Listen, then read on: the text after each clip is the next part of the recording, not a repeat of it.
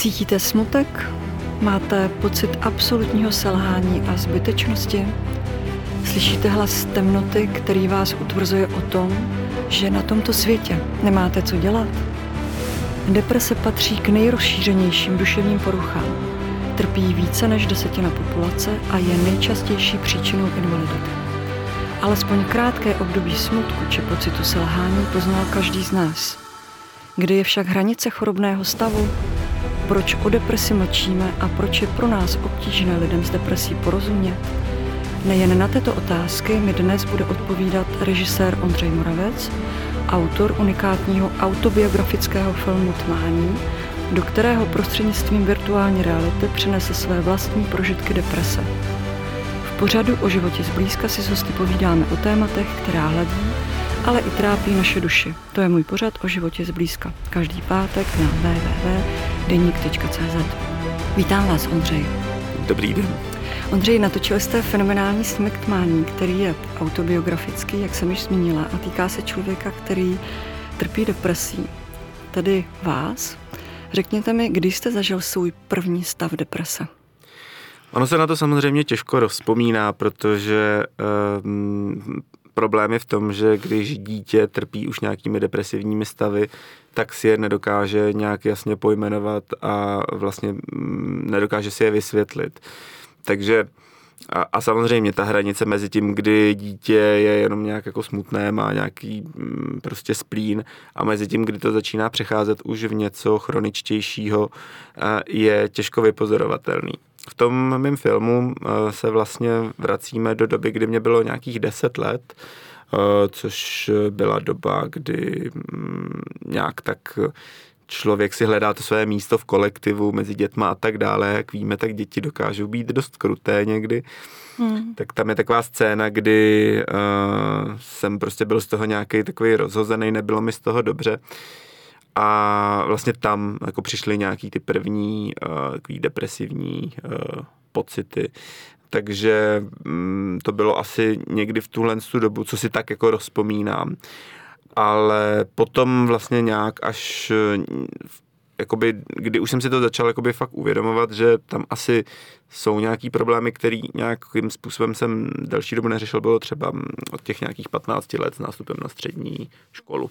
Vzpomenete si, co bylo tenkrát s pouštěčem a dokážete nám popsat, co se děje nebo dělo ve vaší hlavě mysli, když jste se, nebo když jste jako dítě ty deprese začal pocitovat?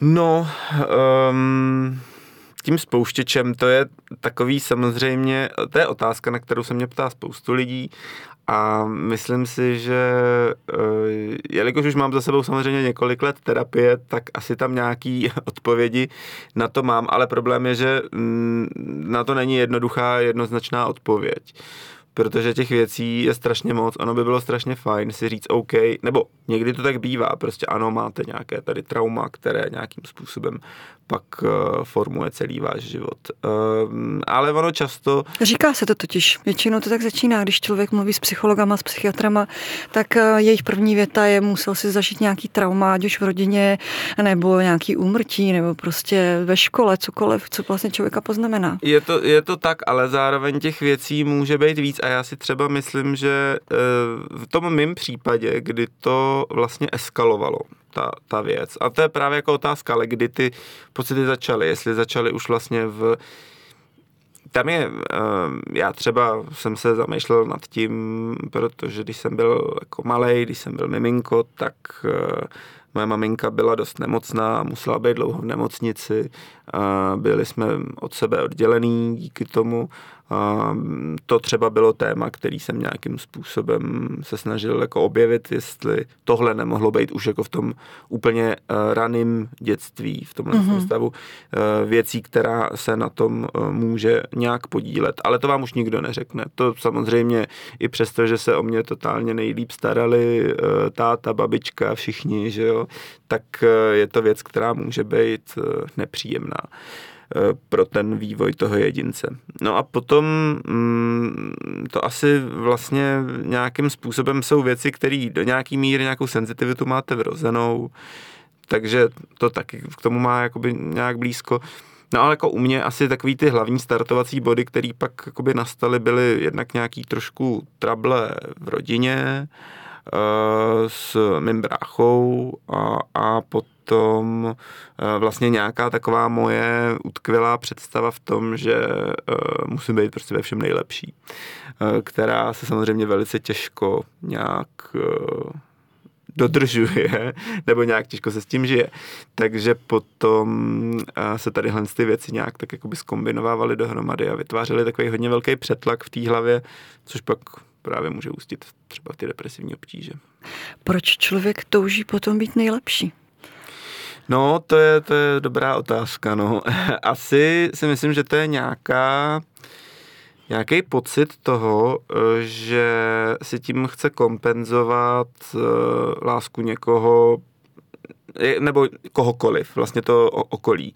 Tam asi nějaká utkvělá představa toho, že když budu úspěšný, budu vlastně plnit eh, ta očekávání, tak eh, tím mě budou mít lidi eh, víc rádi, což je samozřejmě cesta do pekel, protože na tom by láska mezi lidmi postavená být neměla. Když jsem se dívala na snímek Tmání, co do okolností jsem si ho pouštěla ještě jednou teďka při cestě sem. Poslal jste mi ho ve 2D, nebylo to teda ve 3D, ale ten zážitek z toho 2D byl taky neskutečně silný. Tam jste zmínil, že jste narazil na nějaký chalupy nebo na vaší chalupy na chlapce, který vám říkal, že jste divný, tlustý, div, mm. prostě vlastně jste nezapadal do nějaké škatulky. Mm. Mohlo být i toto, nebo to bylo až potom, co už vlastně nějaký deprese jste cítil, že asi vypukly, nebo nějaký ten stav a vlastně jste toto vyzařoval na okolí. Hmm, těžko říct, no. Asi podle mě tam tohle je jedna právě z těch vzpomínek, kterou si tak jakoby uh, vybavuju, kdy se mě něco uh, nějak jako intenzivně dotklo a vím, že to pak mělo nějaký uh, prostě jako následek jakoby v tom, že jsem byl hodně z toho rozhozený. Um, Myslím si, že asi už jako předtím nějaký podobné situace taky byly, takže na to už ta senzitivita byla vybudovaná. Asi to není tak, že jako z jedné takovéhle věci se vám najednou spustí nějaký depresivní stav, ale postupem času asi začínáte tadyhle ty věci vychytávat, na některý možná jste i trošičku eh, přecitlivělejší a mm, to pak samozřejmě eh, může ústit mnohé. Vy jste taky zmínil, mm, že vám určitým způsobem deprese nebo se prohlubovala i tím, že jste se vyrovnával se sexuální orientací. Mm-hmm.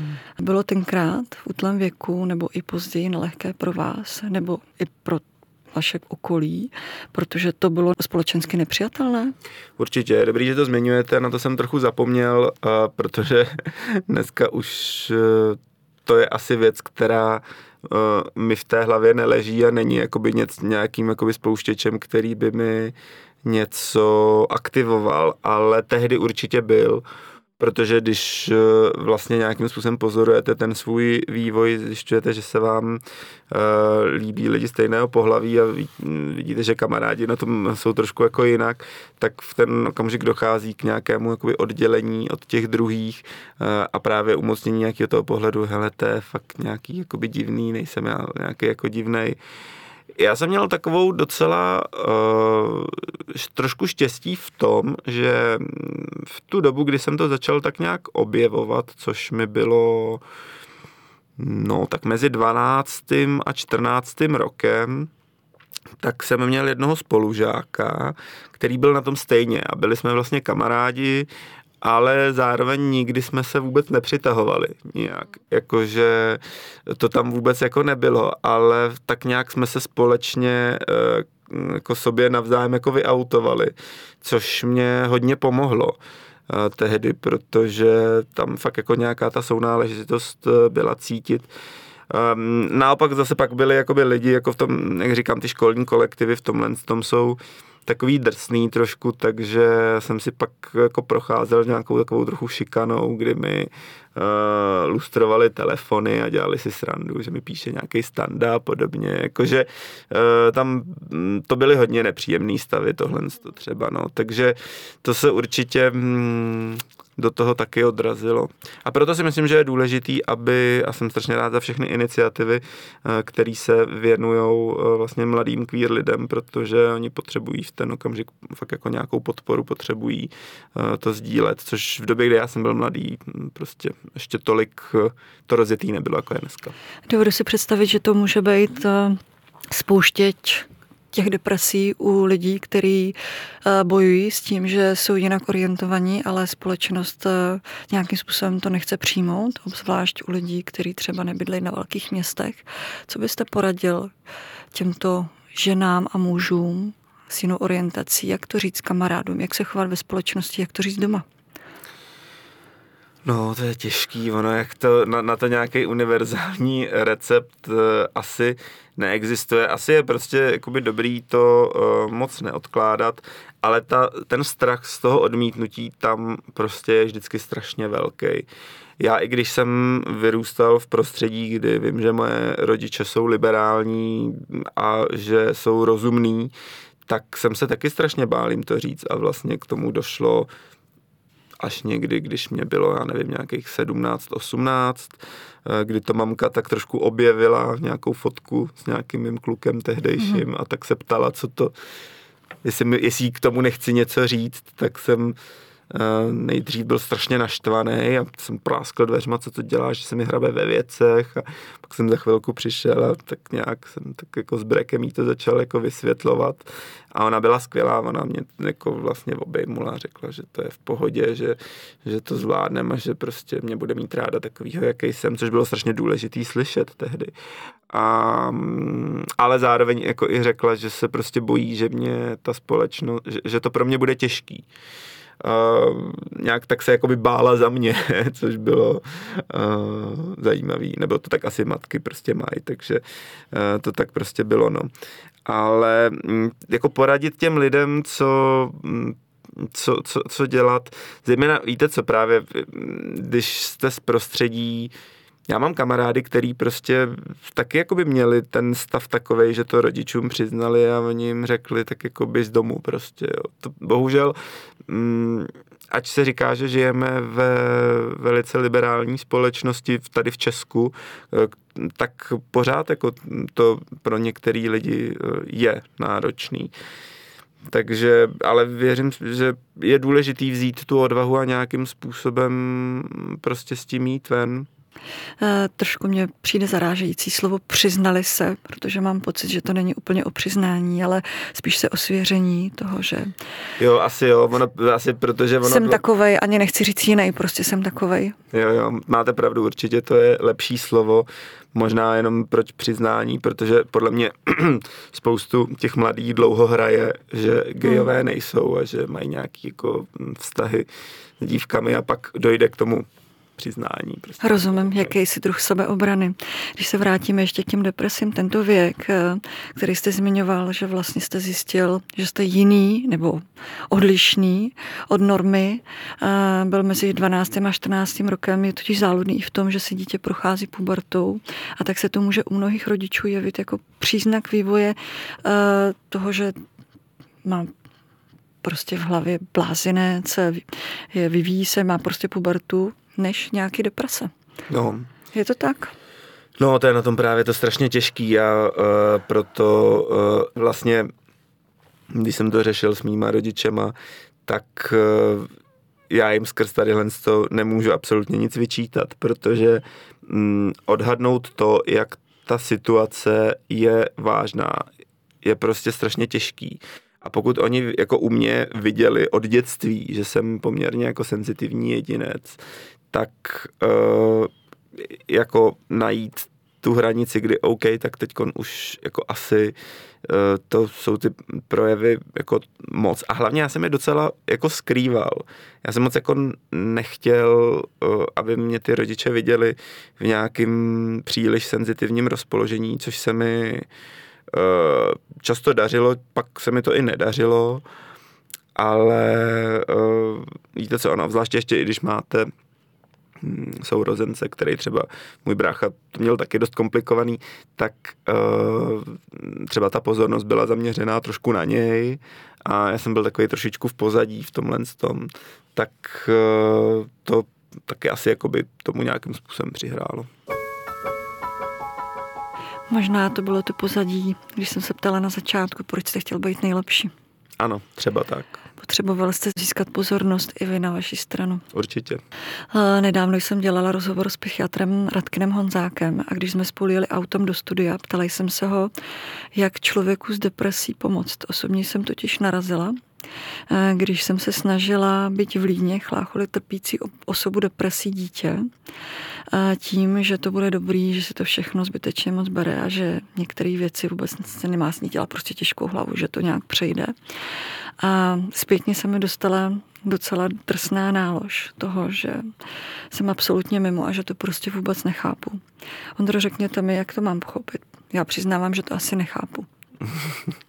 Jak mám takovému myslím, člověku pomoct? Z toho, z toho, co jste mi teď řekla, co jste té osobě řekla, tak polovina z toho byla dobrá a polovina z toho podle mě dobrá nebyla. Tak co bylo ta, to dobrý? To dobrý bylo, že jste toho člověka snažila se nějakým způsobem uh, um, uklidnit tím, že ta situace se zlepší. To je vždycky důležitý, protože v ten okamžik ten člověk uh, nedokáže mít vlastně nadhled a má takový pocit, že tady v tom příšerném psychickém stavu uh, bude pořád. Takže ač je to absolutně jakoby uh, taková jednoduchá věc, ale to, že to bude dobrý, to vždycky funguje. Co naopak absolutně nefunguje, je, když tomu člověku řeknete, že si z toho dělá moc těžkou hlavu. Protože tím umocňujete pak to, že on, totiž, on si totiž nedokáže z toho tu těžkou hlavu nedělat, ať je to cokoliv, protože prostě eh, to vnímá a eh, když někdo za ním blízký přijde, a dá mu tadyhle tu dobře míněnou uh, radu, tak to v něm vyvolává pouze pocit, že je ještě o to víc neschopný, že se nedokáže uh, vlastně těch špatných myšlenek zbavit. Takže ono ho to paradoxně tohle ještě víc uh, ponoří. Takže to by bylo asi takové moje poselství všem lidem, kteří eh, chtějí pomoci uh, druhým, tak jim toto uh, neříkat. Vlastně jim dovolit, aby v tom smutku třeba i byli a aby bylo vidět z vás, že tady pro něj jste, že prostě jste s ním nebo s ní a že to spolu zvládnete, a jako vlastně ne za každou cenu uh, z toho uh, utíkat. Jo. Já myslím, že někdy je strašně důležitý, když s váma jenom ten člověk je, když vás, samozřejmě záleží, jaký máte vztah jako k sobě, jo, ale když mu uděláte čaj třeba, nebo prostě tak půjdeme půjdem se na něco podívat jako v telce třeba, co je jakoby relaxačního, nebo jako vlastně cokoliv malýho, ale vlastně nenutit ho do nějaký příliš velký aktivity hmm, toho, aby aby mu bylo líp. On, on musí se k tomu nějakým způsobem uh, dostat sám. Ono to se říká, že třeba pomáhá. Já, jako těch, těch technik, a já to teď s lidma řeším jakoby furt, co jim dělá dobře, aby se z toho stavu uh, dostali. Eh, mně třeba docela funguje, že začnu uklízet. Já uklízení nesnáším totálně, uh-huh. ale v době, eh, v okamžik, kdy jsem jako v nějakém depresivním rozpoložení, který už jako je docela dost nepříjemný, ale ještě nejsem v tom úplným, na tom úplném dně, tak tohle je věc, která eh, mě dokáže nějakým způsobem trošku pomoct, protože vidím nějaký okamžitý výsledek, prostě z něčeho, co bylo jako rozbordelený, tak najednou to vypadá jako pěkně, to vaši prostředí se jakoby zlepší i jako vizuálně a vy můžete mít aspoň trošku dobrý pocit, že jste jako vlastně něco udělal v té nečinnosti a v tom marastu, který v ten okamžik cílí, eh, cítíte. Ale to je to, co ten člověk si musí trošičku uh, jakoby um, udělat, uh, nebo trošičku na to musí ten okamžik přijít sám, kdybyste za ním přišla a řekla, no tak eh, si běž třeba uklidit pokojíček, no tak to zase fungovat nebude, protože bude cítit nějakou jako direktivitu od té druhé osoby. Co já věřím, že jako je super a i teď s lektorkami pro náš školní program k tmání to vlastně tak jakoby vymýšlíme, takový postupy, co třeba je hezká technika, je, že si máte nakreslit takový kufříček první pomoci mm-hmm. a do toho kufříčku si tak jako napsat nebo i nakreslit uh, nějaký věci, které vám fungují uh, pro zvednutí nálady nebo pro to, abyste se cítili dobře. A může tam být právě třeba jdu uklidit, jdu na procházku se psem, uh, zaspívám si, uh, nebo uh, jdu se koupat ve studené vodě, to třeba pomáhá mně. A tadyhle ty věci. A v okamžik, kdy vám přijde ten špatný stav, kdy přijde nějaká ta ataka, tak vy se do toho kufříčku můžete podívat a říct si, hele jo, tak já jsem si to tady napsal, že tohle to mi pomáhá, tak zkusím to třeba. Jo? A to je, to je vlastně docela dobrá, dobrá metoda. Deprese je často nadužívané slovo. Používáme ho rádi, když eh, se třeba teďka venku trochu ochladí, tak už člověk přijde a řekne, že to je kosám zase depku, tyjo, protože se prostě nebo posunul se čas, to je strašně depresivní, to teďka všichni řeší. Jak může člověk rozlišit depresivní stav od běžné melancholie nebo smutku? Dá se to vůbec? Je to složitý. Ono, někteří odborníci říkají, že proto, aby vlastně ten stav mohl být po, jakoby považovaný za depresi, musí trvat delší dobu, třeba 14 dní. V kuse, celých 14 dní. Což ale, jak říkám, to tvo, něko, jsou nějaké takovéhle poučky k tomu, ale třeba moje psychiatrička s tím absolutně nesouhlasí a říká, že to prostě takhle nefunguje, že vy můžete mít ty uh, epizody různé, různě dlouhé, může je střídat i třeba trošku lepší období. To je taky jako strašně matoucí, protože vy třeba vidíte člověka, který mu čtyři dny je dobře, pak se to třeba na dva dny trošku zlepší, ale pak po nich jako uh, jde ještě hloubš třeba, jo, a uh, tadyhle ty výkyvy uh, jsou poměrně častý. Ono se taky říká, a to je teda jako strašně, strašná věc vlastně, ale v okamžik, kdy vidíte, že člověk je v totální depresi, je mu strašně špatně a pak se mu najednou uleví, tak vy jako to okolí si jakoby oddychnete a řeknete si, jo dobrý, tak teď už to bude dobrý a on vám třeba za tři dny je schopný spáchat sebevraždu, protože uh, prostě najednou ten propad je tak jako hluboký, že uh, se do toho zase totálně jakoby ponoří. Takže uh, jako je dobrý i jakoby minimálně potom, kdy ten člověk uh, jakoby jeví známky zlepšení, tak jako úplně jako ten blízký člověk neusínat na vavřínech a nějakým způsobem pořád ho hlídat nebo nějakým způsobem se snažit o něj trochu pečovat, protože to období může být senzitivní. To, jak jste říkala s nadužíváním slova deprese. No ono, eh, ano, no, ono asi je to takovej, ono prostě to slovo tímhle způsobem používáme, ono to pak trošku stěžuje právě to rozlišování mezi nějakou melancholí, který... Řekla bych, až skoro degraduje vůbec vlastně ten stav toho člověka, který skutečně deprese trp, na, na, na, deprese trpí, že jo? Asi jo, no. Já, jako je to takový, ně, někdo si to tak trošku rozděluje, aby došlo k takovému e, změkčení, že když máte melancholii, tak máte depku, hmm. když už jste teda jakoby v tom opravdu nějakým e, klinickém stavu, e, tak máte už tu depresi, už jako ne v té zkrácené formě. E, jako ano, asi to tomu nepomáhá, ale v závěru, uh, já, já teda aspoň mm, ze svého hlediska v okolí pocituju, že mm, už se to tolik nepoužívá. Že právě dřív to bylo výrazně častější a teď už podle mě ty uh, lidi jako docela volej ty slova o tom, jestli jakoby mají depresi uh, nebo ne. Možná ti starší u dětí mám pocit, že ne. Možná ano že ty teenagery, kteří si právě prochází nějakým tím obdobím zocelování se, který můžou trpět určitým způsobem depresí, ale třeba ještě netuší, že to deprese je, tak mají sklony mezi sebou tyhle ty slova rád používat. No, ale je to taky jako otázka, jako co, co s tím. Protože... Těžko říct, jestli vůbec rozumí tomu, co říkají.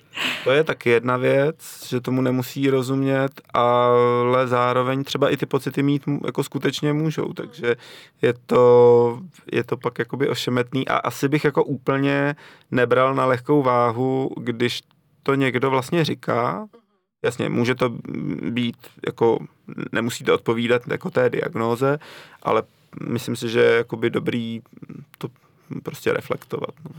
Uh, šáhnu do vašeho kufříčku. Dobře. Vytáhnu tam film Tmání. Byla to pro vás jakási terapie? No, uh, myslím si, že je to otázka, kterou ještě si pořád trochu zodpovídám, protože si myslím, že nejdůležitější část toho procesu je teď to sdílení s lidma, sdílení s veřejností, uh, který nějakým způsobem je pro mě tím dalším jako coming outem a tím jakoby obrušováním těch ran o tom mluvit a tím pádem to nějak jakoby v pohodě přijímat tadyhle ten uh, stav, který, tyhle stavy, který mývám. No a uh, ta samotná produkce toho díla byla někdy těžká, ale zároveň jsem měl strašně jakoby dobrý tým, který mi byl velkou jako oporou a cítil jsem v tomhle tom se jakoby komfortně. Takže uh, ale jako byla tam, byly tam stavy, kdy jsem třeba musel na nějaký 14 dní jako to opustit úplně a vlastně dát se jakoby mm, najít si nějaký klid a nepouštět si pořád ve virtuální realitě nějaký jakoby kapitoly z mýho e, života, který byly jako těžký. To tam bylo i jednu kapitolu jsme museli trošičku změnit, protože bylo fakt pro mě těžký ji e, sledovat. Takže... Můžete nám něco o ní říct víc? O té kapitole? Mm, byla to kapitola, eh, ve který nějakým způsobem se tematizuje eh, pokus o sebevraždu. Eh, což vlastně bylo složitý pro mě se do té situace vracet. A původně v tom scénáři byla trošičku jako explicitněji podaná, ne úplně nějak jako explicitně, ale trošku explicitněji. A pro mě to bylo fakt těžké, takže jsme se pak rozhodli pro takový jakoby abstraktnější stvárnění, který někomu to dojde, co se tam stalo, uh, někomu ne třeba, takže i, ty, i ta divácká zpětná vazba v tomhle tom jako je. Takže to je, to je takový traumatizující zážitek trošku, který si myslím, že není úplně dobrý si pořád takhle moc jakoby připomínat, takže to asi uh, bylo těžké. Ale já říkám, že uh, každá terapie je složitá a v každé terapii si procházíte vlastně nějakou znovu bolestí a čl- lidi si myslí, že když přijdou za terapeutem, že jim to pomůže, ale nějakým způsobem tak trochu bezbolestně, ale bohužel tak terapie nefunguje. Uh, ona vlastně nějakým způsobem vás jakoby vede k tomu otevření, k nějakému rozcitlivění a pokud je ten terapeut dobrý, tak to s váma zvládne a pomůže vám vlastně tu temnotu překonat uh, a že pak z toho vyjdete vlastně s dobrým pocitem. A to stejný asi je jako utmání, no, takže já věřím, že se mi to nějak podařilo tím projít a že teď jsem zase o něco silnější. Řekněte mi, Ondřej, kde se vůbec vzala ta myšlenka natočit virtuální realitu o svých depresích? Eh, já jsem jako fanda virtuální reality už dlouho. Já jsem na festivalu Jeden svět, kde jsem byl dramaturg a posléze programový ředitel, zavedl sekci virtuální reality. A potom, když jsem vlastně chtěl vstoupit na to pole té samotné filmařiny nebo toho kreativního procesu, protože jsem studoval na FAMu, tak jsem si říkal, že by tohle médium bylo pro mě prostě nejzajímavější. A zároveň jsem si říkal, co v něm stvárnit a přišlo mi, že vlastně téma deprese nebo nějakého uh, psychické, otázky psychického zdraví by byly, mě vždycky zajímaly, protože vždycky se říká, jakoby, pracuji na tom, co je ti jakoby blízký, a tak jsem říkal, jo, tak tohle to mi je hodně blízký, tak by to mohlo být zajímavý. A i proto, že věřím, že v té virtuální realitě vlastně nějaké uh, simulace mysli, co se děje druhým, uh, fungují dobře. Dokáží to nějakým způsobem ještě více hmatatelně přiblížit. Vy jste původně měl záměr, že to nebude autobiografický. V čem nastal zlom? Asi v nějakém uvědomění, eh, že jsem si nedovedl představit, že bych se někomu tak intenzivně uh, nořil do jeho hlavy, abych to byl pak schopen reprodukovat v, vlastně v jakémkoliv médiu, ale v té virtuální realitě o to víc. Takže asi kdybych měl třeba někoho hodně blízkého, kdo trpí um, podobnými problémy jako já, tak bych možná tu cestu zvolil, ale pak tam bylo ještě důležité rozhodnutí toho, v čem to bylo komplikovaný, že mm, já jsem si našel specifický typ uh, terapie, který je mm, používání hlasu. Uh, to je metoda, která se používá, ale není zas až tak úplně rozšířená, že by to dělalo nějak jako strašně moc lidí tady. Takže v tu dobu, když já jsem třeba začínal ten projekt i, tak já jsem vlastně nikoho moc neznal, kdo by pomocí hlasu si takhle dokázal pomoci. Mm, a proto jsem říkal, no tak v tom případě to musím být já, kdo kdo eh, bude ten protagonista. Rozumím.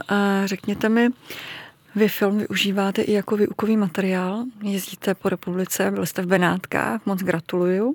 A jakým způsobem na to reagují školy? Nebo co očekáváte? To vám ještě říct nemůžu, protože s tím teprve začínáme. Tu první školní projekci máme teď někdy v listopadu.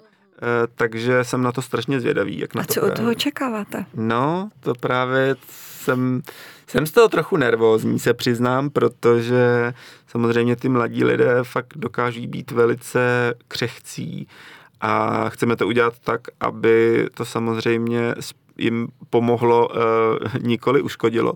My máme mm, prostě mm, pana mm, docenta Marka Prajze z Národního ústavu duševního zdraví, který nám nad tím tak uh, má tu ochranou ruku, aby všechno probíhalo tak, jak má, takže v tom jsem, v tomhle tom je to jakoby fajn. Ale myslím si, že tam můžou jakoby nastat momenty, kdy uh, to někoho nějak jako zasáhne a je pak jakoby důležitý tomu člověku dát nějakou trošku péči v ten okamžik.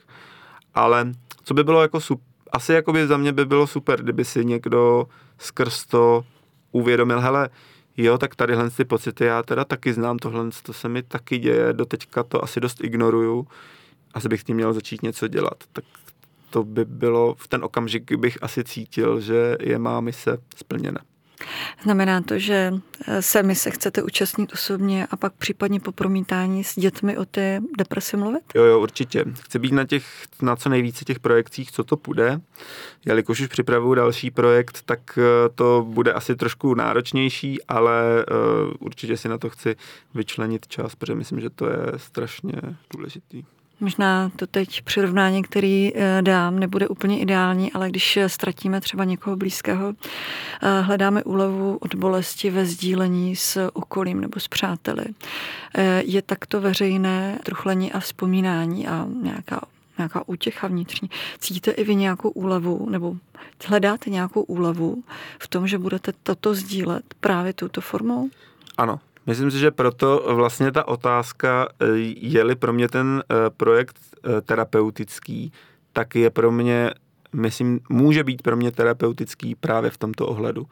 V tom společném sdílení. Ono, co vlastně je, co hodně jakoby funguje, proto vlastně fungují všechny možné skupinové terapie a tak dále, je kdy vlastně vidíte, že v tom problému nejste sami, že něco podobného si zažívají ostatní lidé, nějakým způsobem to překonávají, dodává vám to pak uh, nějakou sílu uh, v tom boji taky nějak jako pokračovat. Blížíme se tady k závěru, už jste to malinko na kous, ale vrátím se k tomu, povídáme se tady otevřeně o vážné duševní nemoci. A tak si dovolím i citlivější otázku, jen proto, že na ně může pomýšlet kdokoliv, kdo depresí trpí. Uh, Ondřej, když jste prožíval nebo prožíváte akutní fázi deprese, pomyslel jste někdy na ukončení života?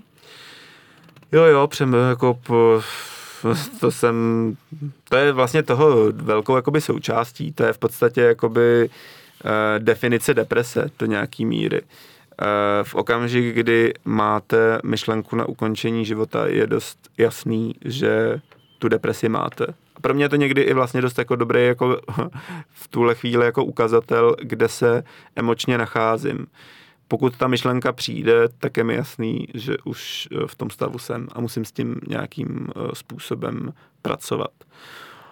Um, je to v ten okamžik jako těžký si to jako nepřipustit, že, že z toho, nebo si připustit, že z toho jde cesta ven, ale jde to.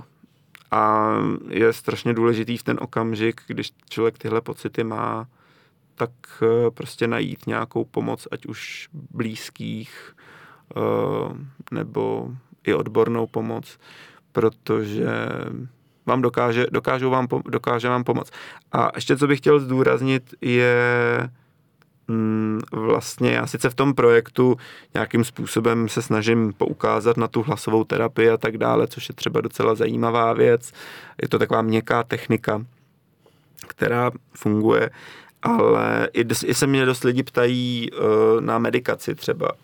A já na to jako říkám ano, medikace je někdy zcela zásadní a důležitá a říkám, že mi uh, prostě léky zachránily život. A uh, proto bych i jako vlastně chtěl apelovat v těch lidech, kteří opravdu se cítí hodně blbě, aby od toho neutíkali, protože uh, to fakt jakoby jim ten život zachránit pak může. Ještě se vrátím ke snímku. Říkáte tam, nebo respektive pojmenováváte svůj depresi, že máte v sobě demona. Jak se staráte o svého demona, aby mu u vás bylo dobře? Protože to zmiňujete ve snímku. Musím se chovat tak, aby ho nezlobil, aby se u mě cítil dobře. Co to znamená, prosím vás? No jo, to je, to je, to je taky dost těžká otázka. No. Já Eh, se snažím nějakým způsobem toho démona asi nedráždit tím, eh, když se steká nebo je aktivní a nějakým způsobem prostě mi říká ty ošklivé věci, tak s ním jako vlastně nebojovat. Protože ten boj je jednak strašně vyčerpávající a dva v ten okamžik v podstatě to jenom fakt zhoršíte. To je jako když... Uh, vy, vy, vy, vy to, jo, dobře, tak jako nějakou šelmu byste mo- mohli asi umlátit jako k smrti, ale toho démona prostě neumlátíte, na to nemáte zbraně.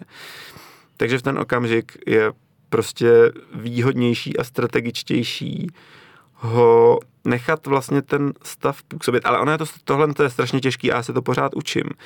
Protože vy se musíte najít balans mezi tím, kdy necháte ten, tu tíhu působit a zároveň se do ní nebudete příliš nořit.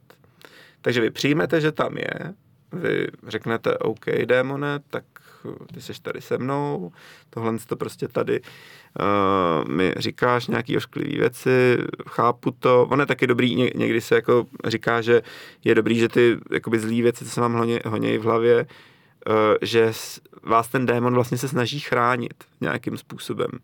Protože když vám říká, že jste třeba neschopný nebo že za nic jakoby nestojíte, tak tím vám pak jakoby vytváří nějakou ochranou bublinu pro to, aby nedocházelo k, jakoby k nějakému zklamání jakoby zvenku, kdy vám to bude říkat někdo, uh, někdo jiný. Ale dělá to bohužel velice blbým způsobem ten démon. Takže vlastně někdy tak jako funguje, že si říct, no jo, no, ty mi zase tohle to říkáš, no, ono to, uh, já ti jako rozumím, ty to nemyslíš zle, ale to teď asi úplně jakoby nepomáhá, tak, tak, tak já si půjdu třeba lehnout, jo, něco si to, a nějak tak jako, ně, někdy fakt s ním i takhle trošičku vnitřně jakoby komunikuju a to, že tomu pocitu dáte nějakou podobu, v mém případě prostě taková chobotnice pavouková, mozkomorová záležitost, je právě jedna z terapeutických jako metod, eh, jak eh, s tím pracovat, protože tím dochází opět k nějakému trošku odosobnění a nadhledu vlastně nad tou věcí. Tolik režisér Ondřej Moravec. Moc vám děkuji za otevřenost a upřímnost. Přeji vám mnoho úspěchů se snímkem Tmání a vám osobně, ale i našim posluchačům přeji sílu a energii vidět světlo na konci tunelu, protože jakmile se rozhodnete pro naději, je možné všechno. Příjemný poslech na www.deník.cz přeje Bohumila Čiháková. Ondřej, děkuji moc krát. Moc děkuji. Milí posluchači podcastu o životě zblízka, svoje příběhy, náměty, o čem byste chtěli poslouchat příště, tipy nebo rady pište na adresu bohumila.cihakova.cz